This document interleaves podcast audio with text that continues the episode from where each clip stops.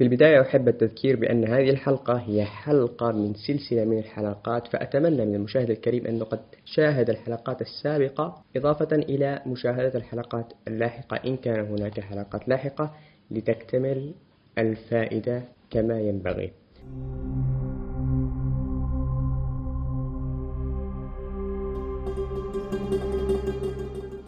السلام عليكم قد يقول قائل بعد كل ما قدمنا في هذه السلسلة حتى الآن يعني ممكن يقدم اعتراض ويقول يا أخي ليش مكبر الموضوع؟ فما زلنا مسلمين وهذه الفلسفات والتطبيقات فيها قدر من الحق ولا بد والحكمة ضالة المؤمن. فما المشكلة في أن نأخذ ما فيها من حق ونقدمه في قالب إسلامي؟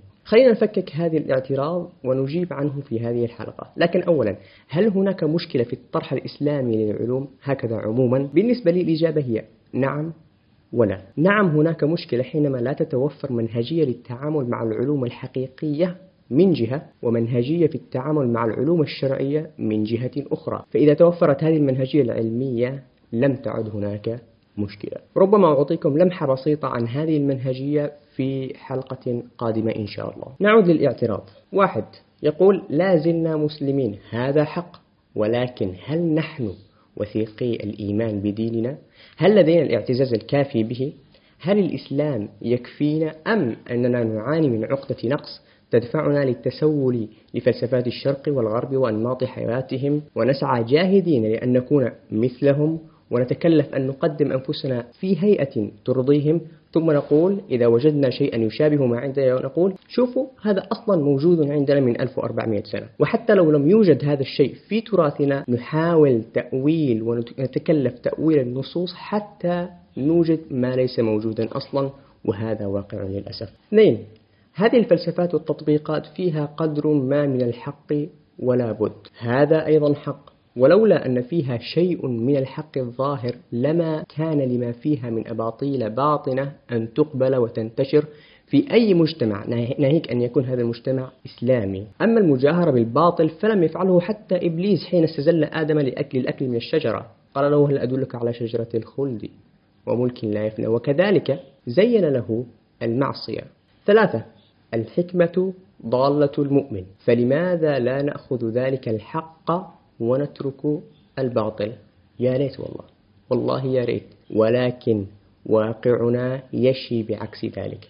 الواقع يشهد بأننا لا نملك القدرة على استخراج تلك الحكمة. فعندما يكون المعلم والمعد لتلك المواد التي تعلم في دوراتهم وتبث في كتبهم هو نفسه لا يستطيع الفصل بين العلم والخرافة ولا يفرق بين حق وباطل ولا بين صالح وفاسد من العقائد. هذا مع إحسان الظن به. فما ظنك بالمتلقي والمريد لهذا الإنسان؟ الواقع يشهد بأنه لا الملقي ولا المتلقي يمتلك آلية تعقل نقدية يفرق بها بين الحق والباطل. فيبدو أن هذا المؤمن الذي يقول أن الحكمة ضالة المؤمن يبدو أن هذا المؤمن ضالته الحقيقية هي الإيمان أولا. نعم ليس لدينا الإيمان الكافي حتى نكون قادرين على أخذ القليل النافع من بين أفكار وعقائد فاسدة.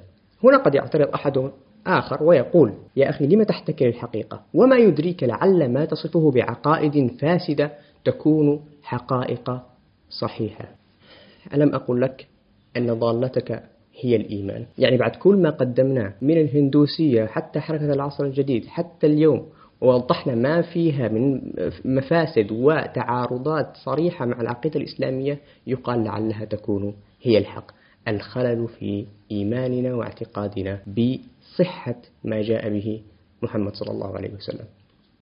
لما أرى كبار المروجين للطاقة وهذه الشعوذات يروجون للعقائد الباطنية والوثنية الشرقية التي سبق وتحدثنا عنها ويتحدثون عن الكارما والبرانا والتايتشي ومن أشهرهم اليوم من يعلم الخيمياء ويصرح بأنه علم باطني شديد الباطنية ثم يكون متابعي هؤلاء ومريديهم بمئات الآلاف بل أحيانا بالملايين ولا ينكرون عليهم. حينها أعرف أن ضالتنا الحقيقية هي الإيمان. أحد أشهرهم بأكثر من مليون مشترك على يوتيوب فقط يخرج في بث مباشر مثلا ويقول الرقية هي الريكي.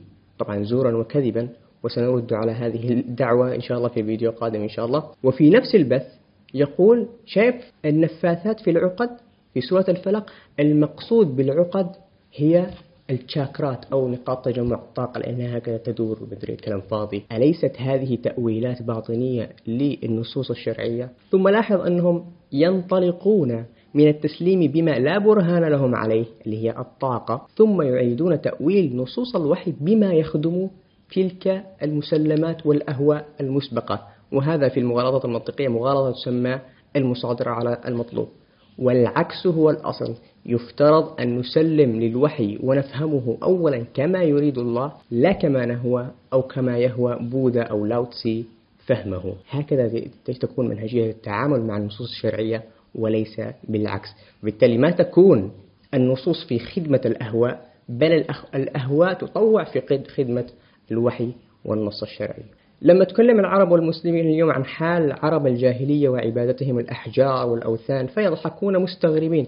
كيف يمكن لإنسان أن يؤمن بأن حجرا يملك له نفعا أو ضر؟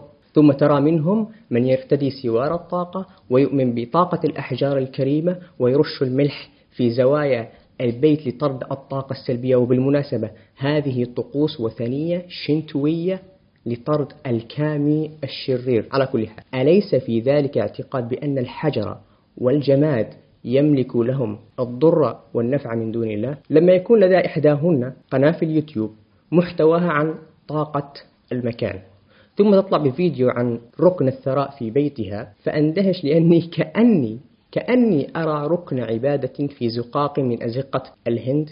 لكن المهم أنه في جهة الجنوب الشرقي وللمصادفة هو اتجاه القبلة في البلد التي هي فيها. لمسة هكذا دينية وعاطفة دينية. لما ألاحظ كل ذلك في واقعنا أدرك أن الإيمان هو ضالتنا الحقيقية.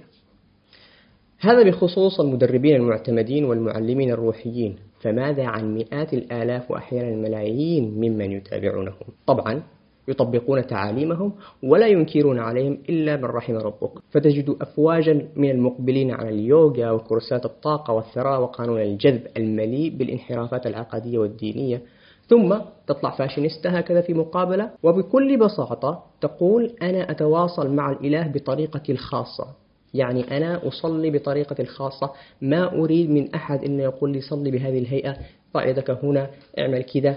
أنا أتواصل بطريقتي الخاصة وأتأمل لأتواصل مع الإله بطريقتي الخاصة ماذا تريدني أن أقول؟ وهل أتاك حديث البوذية في بلاد المسلمين؟ اكتب في يوتيوب البوذية في مصر وأنا هنا لا يعني أتهم أخواننا في مصر على عيني ورأسي لكن اكتب في اليوتيوب هذا موجود في اليوتيوب اكتب البوذية في مصر وشاهد بعينك من لم يصبح بوذيا فحسب يعني ما غير دينه فحسب بل أصبح راهبا بوذيا استدعوه الرهبان في هونغ كونغ وذهب إليهم وصار واحدا من الرهبان. ثم عاد إلى مصر طبعا. أو هل سمعت بالفتاة العربية المسلمة التي احتارت في مكان تقضي به عطلة استجمامية فاختارت قضاء فترة في معبد بوذي في أمريكا؟ لما أرى هذا ماذا تريدني أن أقول؟ وماذا عن افتتاح أكبر معبد هندوسي في بلد عربي تنتشر فيه هذه التعاليم الفاسدة بشكل غير طبيعي؟ ماذا تريدني أن أقول؟ هل هو من باب تقريب المسافة؟ يعني كورسك، تأملك، معبدك، أم ماذا؟ أم هل أعطيكم أمثلة لأناس ناقشتهم شخصيا واتضح أنهم متأثرين تأثرا شديدا بسبب هذه العقائد الفاسدة؟ منهم من هو مؤمن أو شبه مؤمن بوحدة الوجود وقدم الكون أو أزلية الكون. الكون لم يخلق الكون لم يزل. وهذه مرتبطة بعقيدة وحدة الوجود. ومنهم من يقول أرى أن تناسخ الأرواح أكثر عدالة من الحساب والجنة والنار. يعني ليش الإله يعذب ويثيب؟ يا خلاص بس كذا تناسخ أرواح ونوصل إلى النيرفانا وانتهى الموضوع. هذا الكلام ناقشت شخصا أعرفه في مواقع التواصل الاجتماعي ويؤمن بهذا الشيء. ومنهم من يقول الصلاة بالنسبة لي مجرد وسيلة للاسترخاء ما شاء الله. يعني إذا تم الاسترخاء تخلينا عن الصلاة. الصلاة لم تعد فريضة مجرد استرخاء تأمل يوغا وانتهى يعني زي زي إذا أنا مسترخي فما أحتاج أصلي. سبحان الله. لما يكون هذا هو واقعنا ثم يأتي أحد ويقول الحكمة ضالة المؤمن وسنأخذ الجيد ونترك الغير جيد.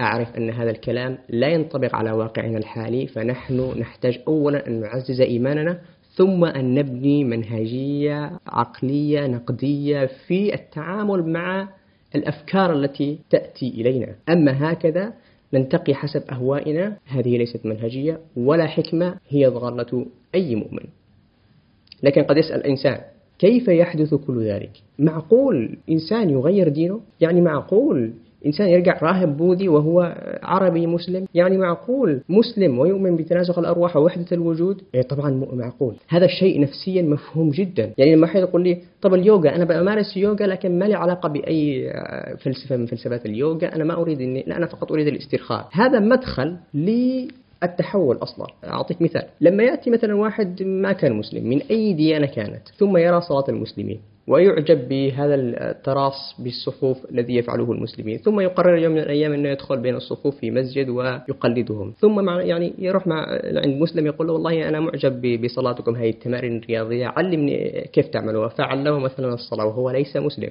علمه كيف؟ يعني يقوم يركع يسجد ويسلم. هذه مرحلة أولى. هذا لا يستدعي منه أن يغير دينه. يقول لك أنا فقط أمارس هكذا تمارين شكلها حلوة كل صباح أو خمس مرات في اليوم. هذا بس مدخل لجعله فضوليا. يعني ممكن يقول أنا الآن أمارس هذه الممارسة اللي يمارسها المسلمون لكني ربما لا أشعر بنفس الشعور الذي يشعر به المسلم حينما يمارس هذه الممارسة. فهذا مدخل فضولي. فيسأل صاحب المسلم. طب ماذا تقول أنتم لما تقولوا الله أكبر؟ طيب إيش تقولوا؟ يقول والله نقرأ الفاتحة فيعلم الفاتحة. ممكن ممكن يقرأها كترانيم باللغة العربية ويرتاح. بعد ذلك سينتابه الفضول ليعرف ما هي الفاتحة. سيبحث عن الفاتحة سيقرأ عن الفاتحة. ترجمة الفاتحة سيعجب. طيب ماذا تقولون في الصلاة؟ سيتعلم ولا أستغرب.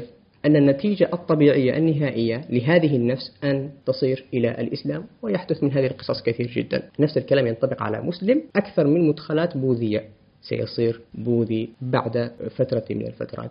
إلا أن يرحمه الله. يا جماعة النفس النفس البشرية هذه مثل الوعاء وكل وعاء بما فيه ينضح. لما تملأها بمدخلات عن شيء معين المخرجات من هذه النفس تكون متناسبة مع محتويات هذا الوعاء. فلما يكون معظم ما أدخله على هذه النفس فلسفات شرقية وباطنية ويوغا وتأمل وقليل من الدين اللي يبثونه هنا وهناك في دوراتهم الفلسفة الشرقية والبوذية تطغى على الفلسفة الإسلامية. فطبيعي طبيعي أنه أتأثر بالمدخلات الأكثر طبيعي ويكون المخرجات بوذي يقول عن نفسه مسلم مثلا مثلا. أو أحرف تعاليم وتشريعات الإسلام حتى تكون متوافقة مع الفلسفات البوذية مثلا. فهذه ظاهرة مفهومة جدا من وجهة نظر نفسية وهي تحدث في بلاد العرب والمسلمين. نكتفي بهذا القدر في هذه الحلقة. على أن نلقاكم في حلقة قادمة بإذن الله. السلام عليكم ورحمة الله. ولا تنسوا الاشتراك في القناة إذا أردتم طبعا. والأهم من ذلك نشر هذه الحلقات لتعم الفائدة. تابعوا الحلقات السابقة حتى تستفيدوا الفائدة الكاملة. السلام عليكم مرة أخرى.